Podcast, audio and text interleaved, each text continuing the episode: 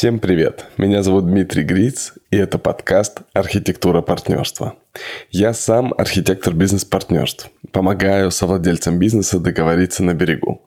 Я адвокат, управляющий партнер адвокатского бюро «Партнеры», но здесь, в этом подкасте, я выступаю в такой роли эксперта по бизнес-партнерствам. И сегодняшний сезон, седьмой сезон, посвящен межкультурным, международным партнерствам, когда совладельцами бизнеса являются, возьмем, например, гражданин России или русскоязычный предприниматель и представитель какой-то страны. И мы здесь с приглашенным экспертом, который я представлю чуть позже, от эпизода к эпизоду из разных стран я пытаюсь узнать, а эксперт рассказывает нам о том, какие же особенности есть у разных культур. Поэтому весь сезон здесь с нами замечательный эксперт по межкультурной коммуникации Кристина Ропельд. Привет, Кристина. Привет, Дима. Мне очень приятно быть у тебя в гостях и рассказать нашим слушателям про новые страны и новые возможности для их бизнеса. Если вдруг вы присоединились прям только на этом эпизоде, то я рекомендую вам послушать сначала первый эпизод, потому что он такой является вводящим в эту тему и дает некоторый широкий взгляд на эти вопросы. А дальше мы идем по каждой стране.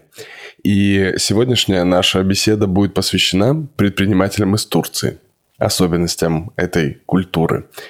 И нужно заметить, что это направление очень перспективно сейчас для российского предпринимательства. Кристин, расскажи, пожалуйста, как турки, если я правильно их называю, поправляй меня, если что, знакомятся и насколько они готовы вступать в близкий бизнес-союз?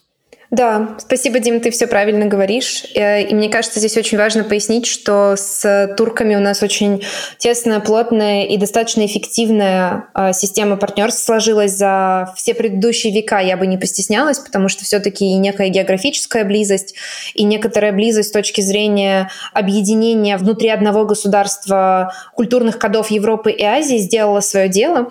И если посмотреть на некоторые культурные профили России и Турции, то мы во многом очень близки. И я думаю, что зачастую именно наличие успешного опыта исторического сотрудничества между разными странами помогает, дает зеленый свет новым бизнес-партнерствам. Особенно в последние пару лет мы видим огромный всплеск наличия вот таких вот совместных русско-турецких компаний, русско-турецких бизнесов. Так что мне кажется, что это действительно одна из самых таких органичных форм партнерства, которые можно сейчас придумать с э, зарубежным предпринимателем, особенно с учетом того, что турецкие предприниматели все больше и больше интегрируются как в Европу, так и в мусульманский мир. Э, они взяли на себя такую интересную миссию. В принципе, страна считает себя уникальной страной с точки зрения миссии проведения ислама в таком достаточно умеренном, либеральном, светском ключе, считает, что она должна переизобрести ислам и несет вот на таких знаменах достаточно умеренную исламскую идеологию, так что у нее большие амбиции, и в целом Россия здесь ей большая поддержка и хороший партнер. Так что давай сегодня посмотрим по всем показателям, какие у нас есть э, общие и, наоборот, отличные черты с точки зрения культурных кодов. Хорошо. Вот я хотел бы начать. Ты знаешь, у меня просто есть опыт. Я насчитал, по-моему, три партнерские сессии с участием турок. Ого, турков. Турков, прости. Ничего, ничего. И здесь важно, естественно, нельзя экстраполировать это поведение на всех, но удивительно, что во всех трех сессиях турки были... Короче, мы за ними бегали, чтобы они подписали это соглашение прямом смысле этого слова, потому что настолько изворотливыми и непрямыми. Я удивился, и действительно это были очень разные люди, в разное время это происходило, но тем не менее и люди, с которыми они договаривались, тоже были разные. С одной стороны там были русские, с другой стороны представители Бахрейна, ну, короче, были разные. И я вот заметил такую штуку, не знаю, как к этому стоит отнестись. Угу. Во-первых, я хочу принести свои извинения тебе за то, что я тебя поправила. Оказалось, что турков это устаревающая форма, а турок это более современная норма, так что ты был прав. Извини меня, пожалуйста. Во-вторых, очень здорово, что у тебя был такой опыт, и ты действительно прав в отношении того, что многие российские предприниматели жалуются, что приходится как бы бегать, и зачастую это связано, с одной стороны, с неспешностью, а с другой стороны, с наличием разных вариантов. То есть у наших турецких коллег может быть действительно очень много опций. Вы не единственный партнер, с которым они готовы заключить соглашение, они решают, выбирают и по-хорошему торгуются. То есть здесь мы, наверное, должны отметить, что, с одной стороны, есть особенность э, не спешить. В Турции даже есть такая поговорка «спешка от дьявола». То есть когда мы начинаем усиленно пытаться пропушить э, соглашение как можно быстрее, это скорее вызывает негативный эффект. То есть ощущается, как будто бы вы на ваших турецких коллег давите. И этого делать действительно не стоит. А с другой стороны, с учетом довольно довольно приятных экономических отношений, которые сложились у Турции со странами Ближнего Востока. Кстати, Турция не считает себя страной Ближнего Востока. Со странами Европы, с которыми существует э, очень комфортное торговое соглашение о беспошлиной торговле, Россия – это всего лишь одна из опций. И поэтому хорошо бы предлагать Турции, вашим турецким партнерам, какие-то уникальные варианты, уникальные возможности сотрудничества, которые ей не могут предложить ни там, ни там. Логично, когда у вас много приятных вариантов, из которых выбирать, вы не спешите контрактоваться и коммититься на что-то, что вам может быть, ну, пока не кажется идеальным вариантом, правда? Ну да, но тут скорее я все-таки отнесусь к своему примеру. Там была не спешка, в смысле подписать соглашение, а мы, ну вернее, партнеры, как будто бы договорились. То есть прошла беседа. По итогам этой беседы случился документ, партнерское соглашение. И дальше этот документ нужно подписать, как факт подтверждения, что действительно то, что написано, соответствует тому, что было сказано. Но вот максимально... Ну, и во время разговора тоже были такие аспекты, поэтому э, я их как-то, в общем, соединил. Ну, ладно. Хорошо, давай поговорим про обратную связь партнеров друг другу, насколько турки готовы к обратной связи критической, насколько они сами ее дают, или там все витиевато. Угу. Ну, давай дополним также, что у нас есть э, вот этот показатель доверия, про который мы в самом начале говорили, да, и здесь в Турции чуть-чуть э, сложнее с э, доверием, чем в России, с точки зрения того, на каком основании принимается решение о партнерстве. На шкале от 0 до 10, где 0 это доверяют только тем, кто показал мне классный результат работы, а 10 это доверяют только своим ближайшим родственникам. В России это 7,5-8, а в Турции это 8-8,5, то есть чуть чуть-чуть больше в сторону отношений все-таки сдвинута эта шкала. А с точки зрения обратной связи, там, где 0 – это даю любую негативную обратную связь, не стесняясь ничего, а 10 – это прочитайте между строк, если догадаетесь по взмаху моих ресниц. В России это 0,5 мы даем э, обратную связь довольно четко, жестко и зачастую критично. А в Турции это 5,5. Э, скажем так, не Китай и не Индия – но все-таки и не Россия. То есть говорить «нет» будут э, чуть меньше, чем в России, очевидно. Говорить негативные, неприятные какие-то моменты подсвечивать будут, конечно, гораздо сложнее. И поэтому, что здесь важно упомянуть и употребить, это, конечно, здесь точно так же, как и в Индии, точно так же, как и в арабском мире, очень важна продолжительность вашей коммуникации. То есть э, с вами вписываться вот в эти договоренности будут тогда, когда вас узнают на практике. И, возможно, одна из причин, я не знаю, не хочу ставить диагноз по фотографии твоей ситуации, Дима, которую ты описываешь, но если это было новое знакомство и только-только первые форматы сотрудничества, то я понимаю, почему у турецких коллег было желание потянуть время. Им хотелось посмотреть на практике, как их партнер будет вести себя в режиме реального времени в бизнесе. А подписываться вот под такими достаточно громкими для турков словами о том, что у них есть какие-то обязательства, ну, это довольно рискованно, не правда ли? Не знаю. Если ты это обязательство э, как-то заявил, то мне кажется, это последовательно, по крайней мере. Ну хорошо, давай вот есть э, один из моих пяти факторов и критериев, о которых я у тебя часто спрашиваю э, про разные культуры. Это как раз обязательства и четкость по срокам. Расскажи, как это у турков. У турок. У турок. Ты знаешь, по поводу обязательств мы тоже достаточно похожи, но в Турции все-таки чуть более расслабленный формат. В России это это 6,5-7, где 0 — это я абсолютно пунктуален до секунды, а 10 — это я даже не помню, в каком месяце мы встречаемся. А, в России это 6,5-7, а в Турции это 7,5. Но это то, что касается пунктуальности. А то, что касается обязательности, мне кажется, здесь тоже очень-очень важно упомянуть.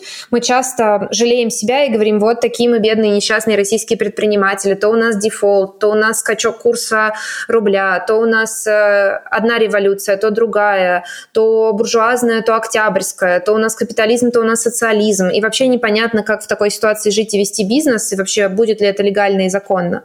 В Турции на самом деле ситуация, я бы даже сказала, сказала, может быть, ничуть не лучше.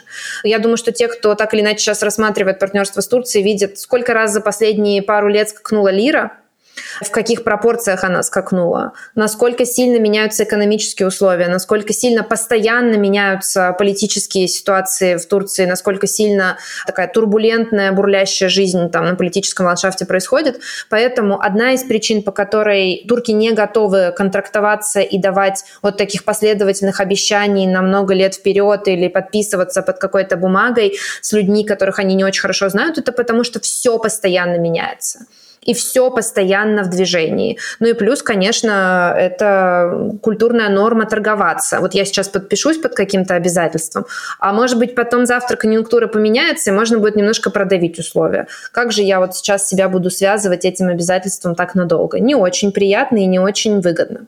Э, не очень приятно вести такие разговоры с бизнес-партнером, который говорит, не, я, пожалуй, не буду коммититься, потому что вдруг я завтра торгую. Так, у меня лично возникает ощущение нестабильности и непредсказуемости, да, в завтрашний день или там чуть позже.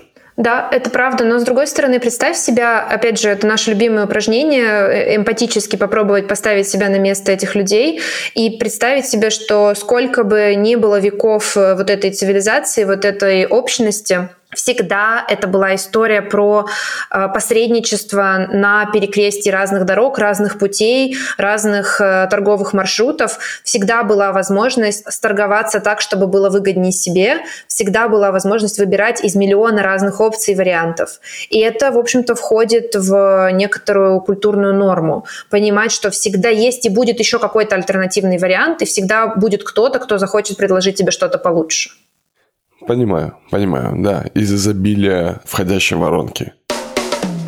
Скажи про разрешение конфликтных ситуаций и разногласий, и вместе я бы рассмотрел с обратной связью партнеров друг другу. Как турки к этому?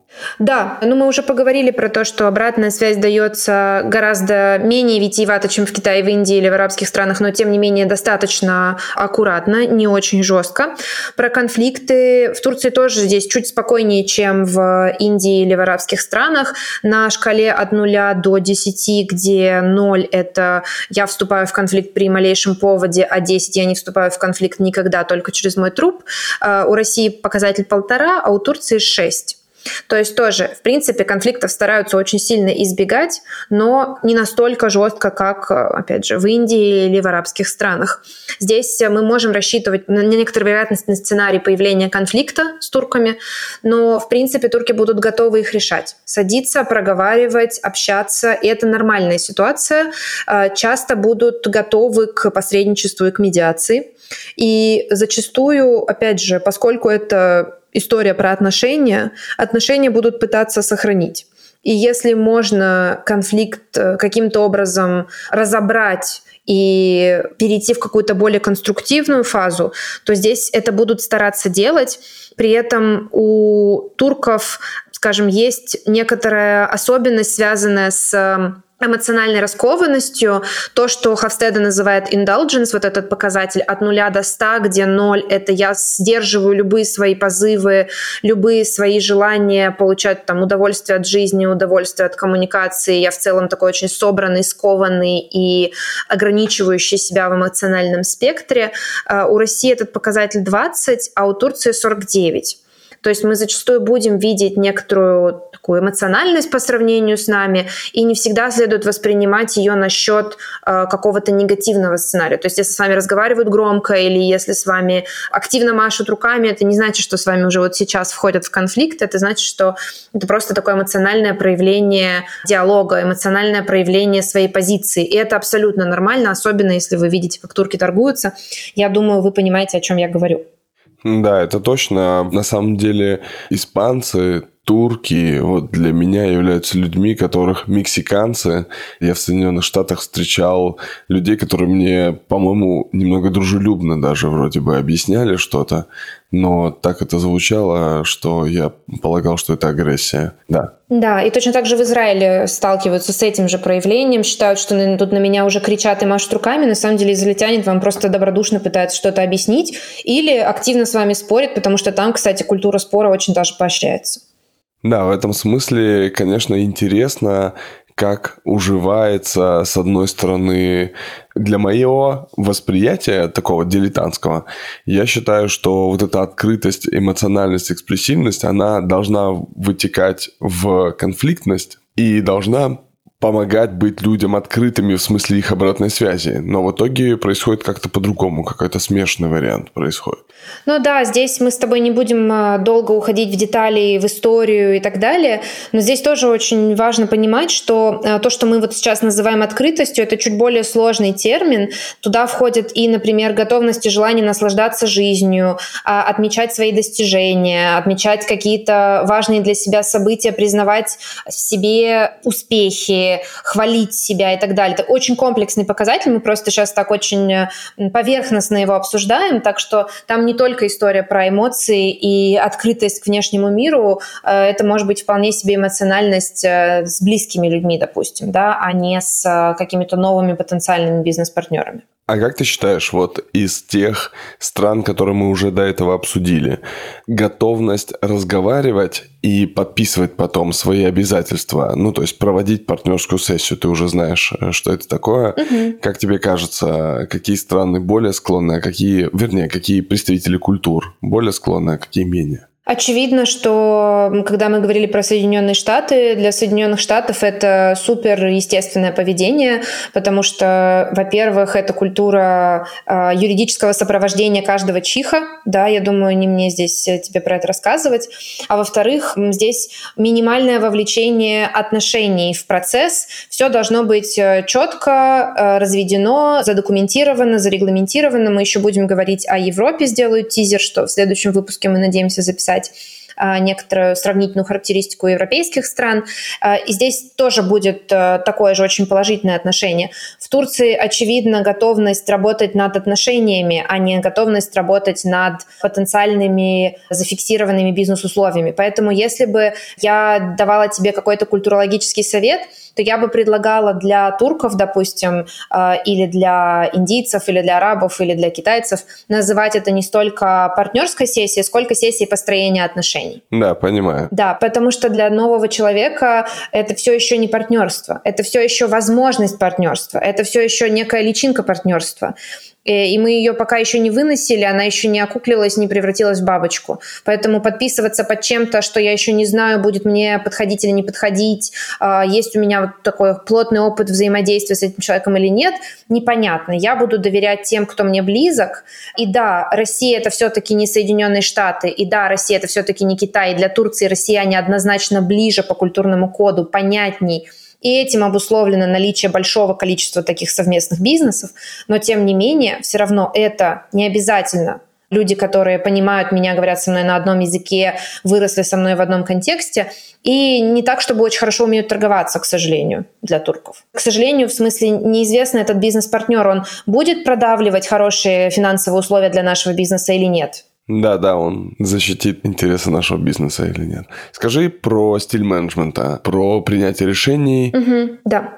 Мы очень близки по этим профилям, особенно с точки зрения консенсуса и принятия решений одним лицом.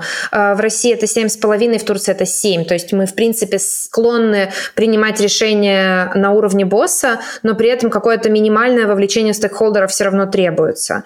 А вот с точки зрения эгалитаризма Турция чуть помягче. То есть в Турции показатель 7,5, а в России 8,5-9. То есть мы более иерархичны, чем турки. То есть в Турции здесь э, более мягкая иерархичность, э, более мягкий переход э, с одного уровня управления на другой. Это, наверное, опять же, связано с тем, что достаточно долгое время на территории Турции практиковались самые разные иерархичные структуры, от очень жестко консервативных исламских до суперлиберальных, где в одном управленческом котле были и сербы, и хорваты, и турки, и белогвардейцы, гвардейцы. То есть там на самом деле очень интересный опыт плавильного котла случился за предыдущую историю Турции. Поэтому очень важно понимать, что менее иерархичная ситуация зачастую даже, чем в России. Кристин, Расскажи, пожалуйста, еще какие-то особенности, которые, может быть, не попали в статистику, но тебе кажется важным это подсветить. Да, мне кажется, что важно подсветить особенность, связанную с исламом. Мы уже несколько раз говорили о том, что Турция — это мусульманское государство, но при этом у нее особая миссия в мире мусульман, и при этом у нее э, некоторые вот такие специфические элементы, связанные с соприкосновением Европы и Азии. И, в принципе, когда мы едем в Турцию, даже на отдых, мы не ожидаем, что это то же самое, что условный Ближний Восток, да, э, какие-нибудь Объединенные Арабские Эмираты. Но, тем не менее, в Турции есть такое понятие, как разделение по платку Грубо говоря, есть некоторые социальные группы и некоторые географические регионы, где принято гораздо более жесткое следование нормам ислама, чем в других регионах. Соответственно, вы зачастую видите, что там восток страны, допустим, это более консервативное население, где мужчина играет э, ключевейшую роль в семье, где э, существует достаточно такой патриархальный уклад, и женщины будут носить платок. Последние 15 лет это стало, скажем, даже все более и более проявляться в публичном пространстве, потому что и жена президента носит платок, и жены многих чиновников носят платок. С другой стороны, есть условная какая-нибудь Анталия или Стамбул, где э, минимальное количество женщин в платках, где гораздо более секулярная такая нерелигиозная публика, где главой бизнеса может быть женщина, или даже если глава бизнеса мужчина, то по факту в семейном бизнесе руководить им может женщина. И здесь очень важно тоже понимать, что есть некоторые мусульманские нормы, на которые следует стоит обратить внимание. Опять же, есть материалы, которыми я с удовольствием поделюсь в описании к этому выпуску, которые следует знать и помнить при общении с э, мусульманскими семьями. Но следует понимать, что Турция очень неоднородна, и если вы работаете, допустим, Измир — это одна история, а восток страны — это совсем другая. А, поэтому, пожалуйста, будьте внимательны и тюнингуйтесь, подстраивайтесь в зависимости от обстоятельств. Не считайте, что это какая-то однородная страна. В том числе, кстати, самих турок в Турции около 65, 70, 75 процентов по разным подсчетам. Другие этносы занимают достаточно крупную долю населения.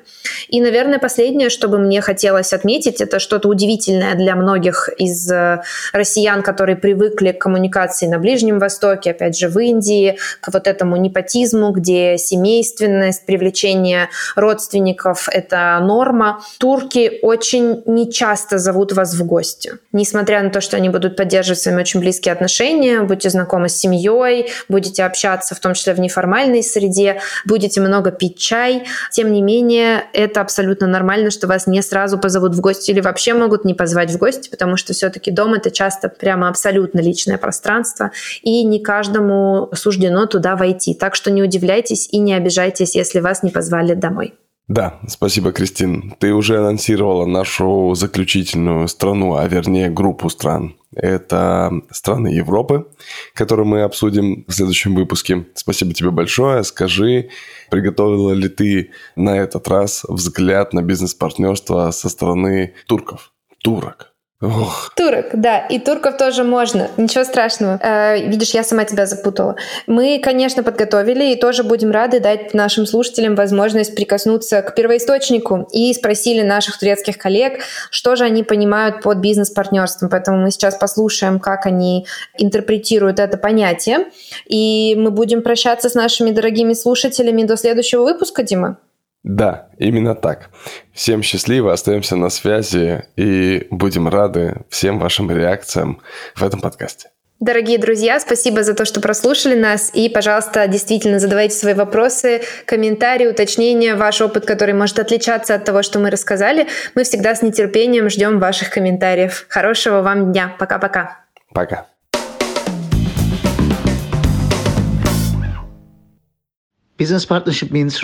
Бизнес-партнерство означает совместное движение к общей цели с четкой стратегией и доверием друг к другу. Это общее видение и постоянное развитие, которое измеряется и контролируется. На самом деле бизнес-партнерство во многом похоже на брак. По моему мнению, бизнес-партнерство — это когда две или больше компаний начинают работать вместе. Можно сказать, что две компании становятся друзьями, чтобы достичь общих целей. Они объединяют усилия, делятся ресурсами, оказывают друг другу поддержку. Такой формат взаимодействия еще можно сравнить с командой, где каждый участник привносит свой вклад в виде знаний и навыков — чтобы партнерство стало более сильным. Бизнес-партнерство – это формальная организация двух или более сторон для создания бизнеса и управления им с целью получения прибыли и достижения результатов благодаря сотрудничеству. Такое партнерство обусловлено долгосрочными отношениями, в которые каждая из сторон делает вклад в достижение успеха другой стороны.